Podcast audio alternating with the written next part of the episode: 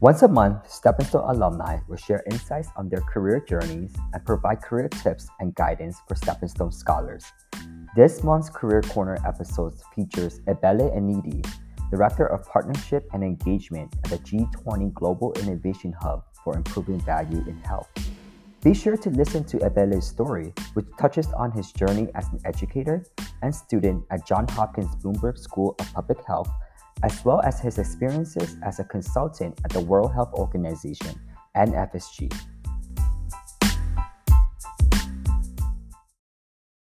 Yeah, hi everyone. My name is Ebele Anidi. I'm again class of 2002. Preferred pronouns are he, him. I am currently living in Riyadh, Saudi Arabia, and I think we'll get to that later on in the conversation, but born and raised in Boston, Mass, grew up in Hyde Park, and excited for today's conversation. Beautiful. And what college did you go to? I did my undergraduate studies at Harvard University. Great. And just enter the workforce. Where are you at right now? My career has been a bit of like a circuitous route. In college, I focused on and majored in the history of medicine and global health policy. I've always had a passion for health. At the same time, I think, I went to Roxbury Latin School for middle school and high school, went to Harvard for undergrad, and I think I came to realize pretty early on that I was in a uniquely blessed and privileged position to have access to these amazing institutions, now historically white institutions. And I think for me and in my own upbringing, I'm first generation Nigerian American, I came to realize that I wanted to do something or have some sort of role in shifting the experiences of folks who were in my position. And I realized when I reflected on it that I hadn't really been taught by or seen many educators who look like me along my own educational journey. And so after college, I actually joined the TFA Corps in Chicago. I was a middle school math teacher where I think it may have been the most transformative experience to date in my life. I experienced firsthand just the range of like deeply entrenched systemic issues that mitigate the potential of really all youth to self-actualize and achieve their full potential. And I think while I had experienced success within the four walls of my classroom, I wanted to better understand and play an active role in addressing those systemic issues outside of my classroom. And so I went on to do my master's in public health at the Johns Hopkins School of Public Health, Johns Hopkins Bloomberg School of Public Health based in Baltimore, with an explicit focus on systems thinking and systems change. And that program fortunately opened up the door and an opportunity to work at the World Health Organization. I started as an unpaid intern. They pay their intern now. I missed out on that, not part of it, part of the experience, but unpaid intern. And, I guess did just enough of quality work to garner an offer to come on as a consultant. So I worked as a consultant at the WHO, first in Geneva and then remotely. And I was focused on the Alliance for Health Policy and Systems Research. And this was really, the high level perspective of the entity in the world that sets the agenda for health systems and really sets the mile marker for how countries approach and think about the health and well-being of their constituents. And so, but even there, I felt a little too far removed from people and communities. And so I ultimately got the opportunity to shift towards a bit of a more focused perspective and form of work when I joined FSG. FSG is a mission-driven consulting firm supporting a diverse range of clientele to create more sustainable and equitable solutions to address some of the world's most pressing and social challenges. So I spent 5 years working as a consultant versus, an entry-level consultant all the way to being an associate director. And I ultimately took over and started to manage and nurture and build the systems thinking practice within FSG.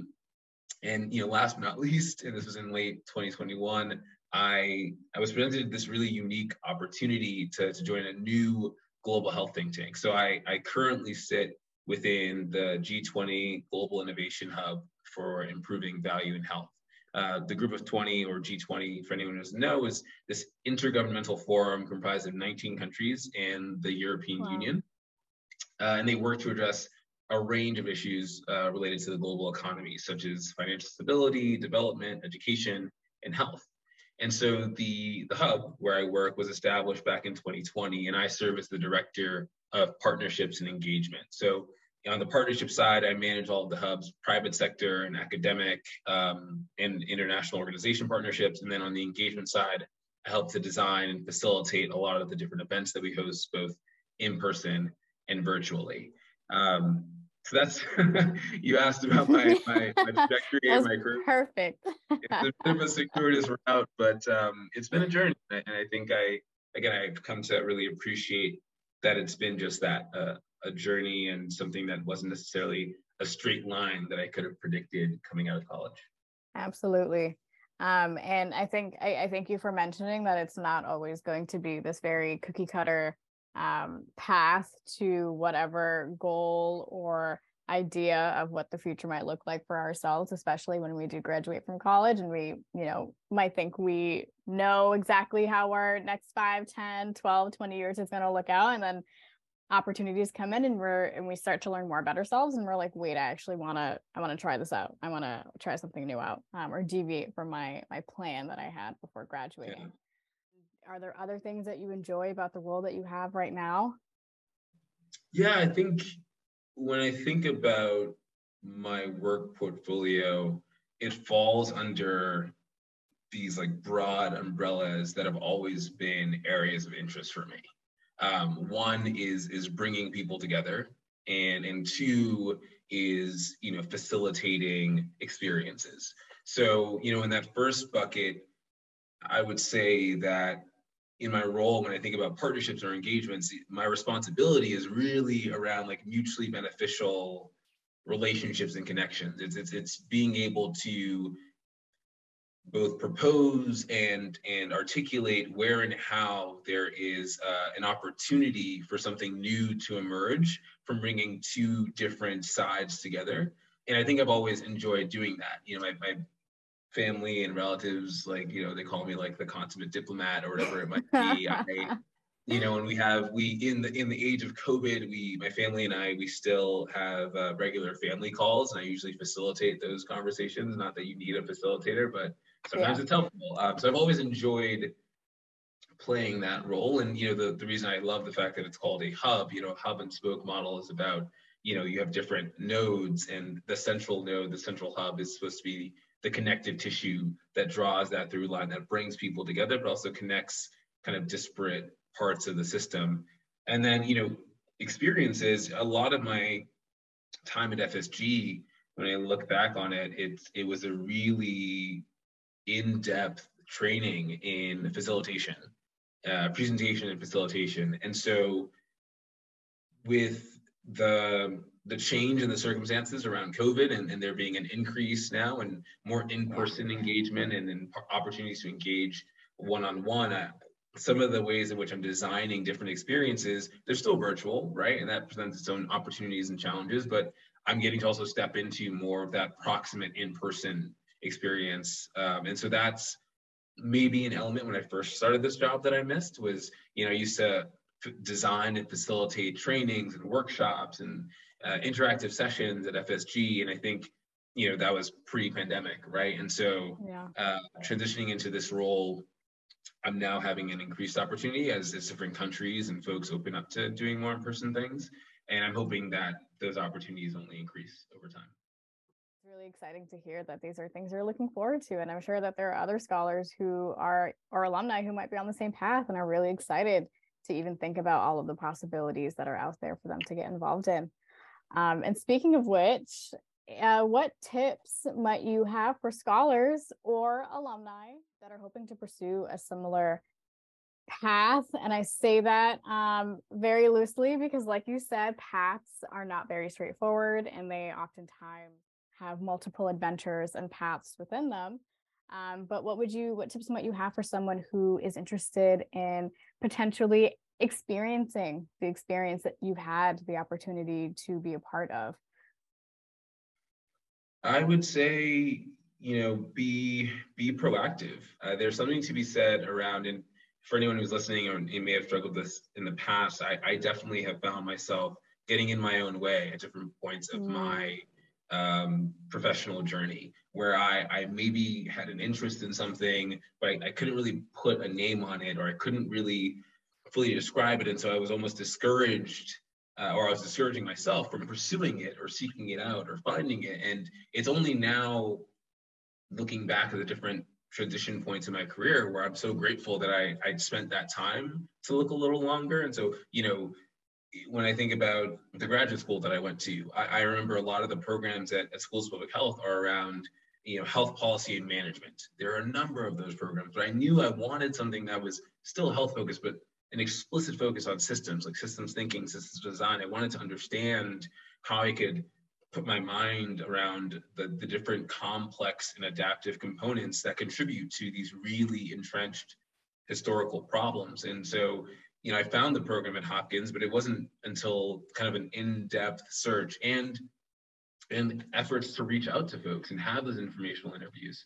I don't think that ever goes away. For anyone who thinks that an informational interview is something you only have to do after college or when you're looking for your first job, that's not the case. You know, call it what you want, but it really is just the effort to be a little bit vulnerable and direct in saying, hey, so-and-so, I saw this on your website, or I saw your background, and I would just love to take, if you have the time, you know, 20 to 30 minutes just to talk about your experiences, to see what I could learn about your journey and where I might potentially have an opportunity to work with you or work in an organization similar to yours.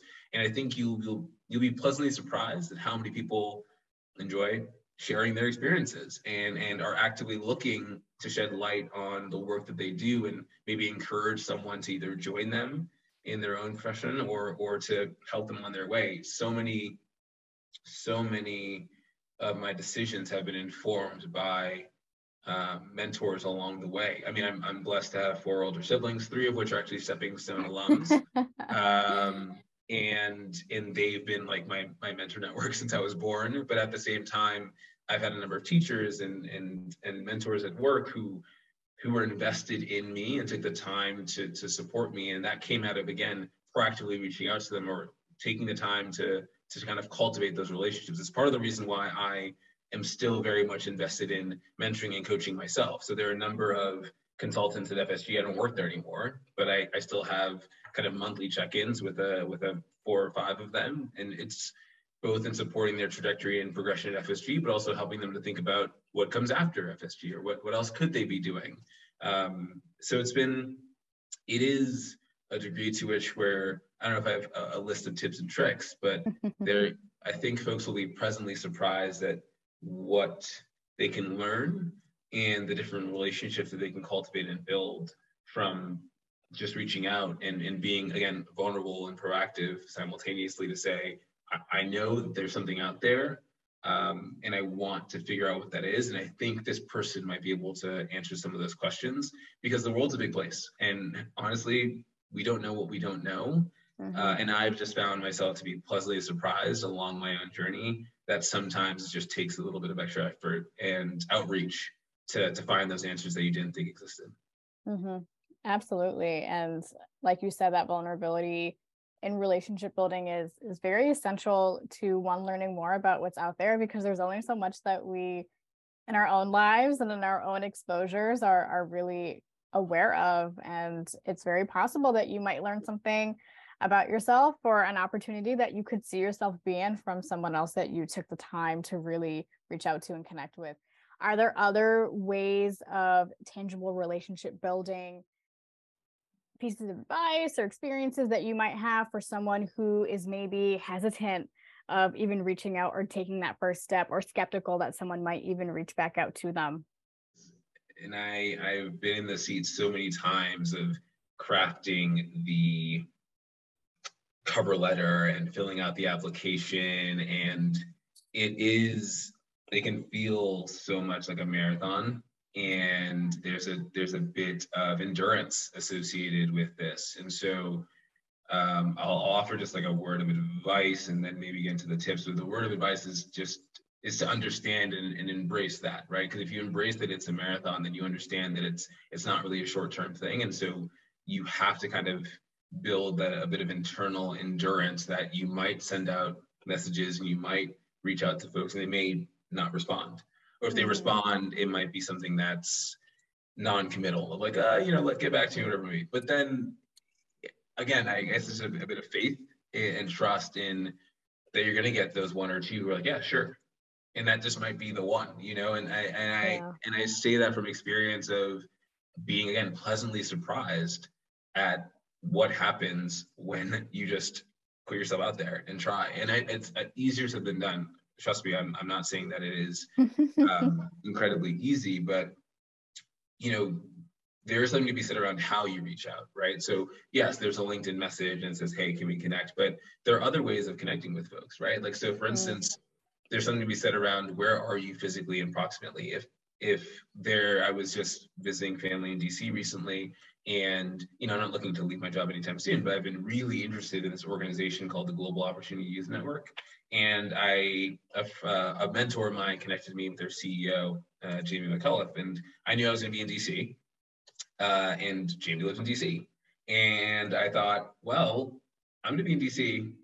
I don't know if Jamie's gonna be around, but why don't I just shoot him a note saying, hey, you know, Jamie, are you free for a coffee? Would love to get to know you and a bit more about the Global Opportunity Youth Network. Again, I'm just thinking we can meet at Compass Coffee, catch up there. Let me know if you're free. Here are a few times and options where we can meet. Sure enough, you responded, said, yeah, I'm free on Tuesday. Let's meet at 9 a.m. It's like Compass around the corner.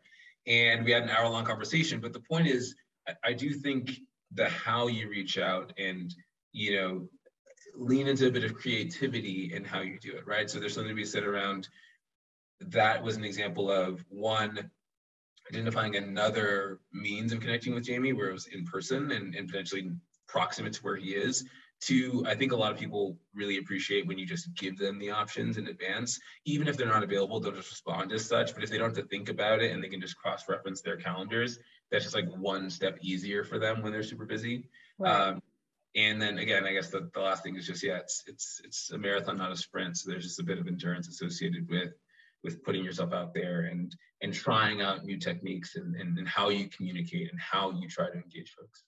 And for scholars or alumni that are now entering a new role, do you have any advice on how to work with an employer or a supervisor or a team to maybe negotiate or even have experiences that might not otherwise have been put in front of you while in that role? And so how do you constantly advocate for yourself and also your hopes in the role that you are currently in? Yeah, that's a great question. There's something to be said, and it's not intended to be like a stepwise process, right? But there's something to be said around when you're entering a new job or any atmosphere, any new work environment, taking the time to learn the established like ecosystem and culture, whether it's a week or 2 weeks, probably 2 to 3 weeks, like give yourself some grace, but be very, very intentional around having those coffee chats, having the formal and the informal discussions. I mean, the most proximate experience that I had, obviously, was at FSG before I joined the hub. I think it's a better example than my current position. And I still remember back in 2017 that those 3 weeks of identifying. They actually had set it up for me. That, you know, here's your firm assigned mentor, and here's your firm assigned professional development lead. And pretty early on, I realized my mentor, who I'm still really good friends with, was going to be the person I turned to for like the real information on like how does FSG really work? Mm-hmm. You know, who's who, where do the decisions get made? Who holds the power? What are the key projects? Where do I sit within the ecosystem and how does it operate? And then I think pretty early on, I realized that there was a utility around expanding my group of mentors within the organization, but also understanding the difference between a mentor and a sponsor. And so there was something to be said around having this, you know, La Familia of folks that I could turn to within FSG who were my go-to for the unwritten rules and regulations of what it meant to operate and succeed in the organization. And then I had those formal channels in the form of my professional development lead, who I knew was going to be receiving all of my performance reviews, but also going to be the person in a position to advocate on my behalf when it came around conversations related to promotion and additional responsibility and specific professional development opportunities. And so I was intentional and strategic about knowing exactly what role he was going to play and positioning him to serve in his role as a sponsor effectively. And so when I think about negotiating, it's again, taking the time to understand your ecosystem, identifying and cultivating those mentors who can provide that behind the door informal context and information that will help you to succeed, identifying who sits in those positions of power and authority, who are going to be making key decisions, and how you can best cultivate relationship with them, but also in doing so in a way that allows them to be in a position to serve as an advocate for you to the broader organization. And I think while you're doing all of this or running in parallel, kind of think about what you want, right? Like the reality is at any stage in a job or in your career, even when you start, what are your goals? What are you hoping, not necessarily to accomplish, but how are you hoping to grow? You know, I have a pretty regular exercise that I engage in, you know, in early January every year, where I just kind of sit down, you know, take my journal, and I think about just, again, 2 to 3 really clear and concrete ways that I'm hoping to grow. And that is something that you can bring into that conversation and with your professional development lead or whoever's leading your PD, but it also can be the starting point for how you build out your key talking points around what you want to do. So, you know, my second or third year at FSG, I had already decided I wanted to grow in my capacity to be an expert facilitator. I wanted to grow in my understanding of how I could support historically marginalized communities in understanding and playing a role in systems change. So when I was like meeting with the consultant case manager, and she was telling me, like, you know, here are the different options, I was like, look, Sarah, this is what I want to do and how I'm hoping to grow. What projects and cases would best position me to do that? When I was talking to my professional development lead, same thing. Hey, these are the goals that I'm striving to achieve this year. This is how I'm hoping to grow.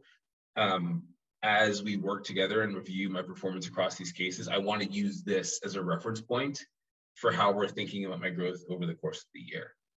So again, it's, you know, once you get a lay of the land and you have that internal support system that you've built and you've cultivated, make sure that they're also aware of the ways in which you're hoping to grow, and make sure they're positioned enough to support you in actually pursuing and accelerating that growth. That actually concludes our Q&A session. Are there any parting words of wisdom that you might have for anyone that can be listening in, or anything that you hope to maybe share before we close out? I don't know if it'll be considered parting words of wisdom. That feels like a lot of pressure. But no, I'm just glad that this is something that Stepping Stone's investing in. As I said, Stepping Stone's been part of my family for a very, very long time. Still get the occasional message from Kelly Glue. I don't know how she keeps tabs on everyone the way that she does. But it's incredible. And it's I'm really, really proud to be associated with Stepping Stone. And I think, you know, it's such a beautiful legacy that Michael Danziger started. And I think there's something to be said around whether you're a current member of Stepping Stone or an alum, you're going to forever be connected to this community, and you just touched on that earlier. And so if there's any kind of last note here, I would just reinforce that it is special and unique to be part of the Stepping Stone community. And I think we all know, whether you're younger or older, that being a part of different networks and community, it's not something that everyone has access to. And so there is something to be said around making note of where you are, making note of the different communities that you're a part of, and making note of the opportunity that you have to leverage those networks, to leverage those communities. And don't think of it as transactional. There's something to be said around thinking about it more in terms of, well, if someone were to reach out to you, how would you respond? And you connected me with a Steppingstone scholar who wants to learn more about my journey and my work, and I was excited to share it. I'm excited to connect with her later on in a few weeks. And so there's just something to be said around, again, taking some time to pause and reflect on where you are and what communities and networks you already have access to. You know, networks seem so formal, but a family is a network. Your sports team is a network. These are the people in your life who you can always connect with and reach out to when you're feeling a bit stuck and unclear about your next move. And maybe I'm just aggressively optimistic, so to speak, but I do think that there's something to be said around being pleasantly surprised when you take the time to reach out and hear back from folks, and how that can really influence the decisions that you make and set you on a really interesting journey that you may not have predicted. Mm-hmm. Thank you for taking the time out of your, I know, very busy schedule to join us and speak with us. And we can't wait for everyone to listen in and hear your story. Thank you so much for the invite. Really appreciate it. Of course. Thank you.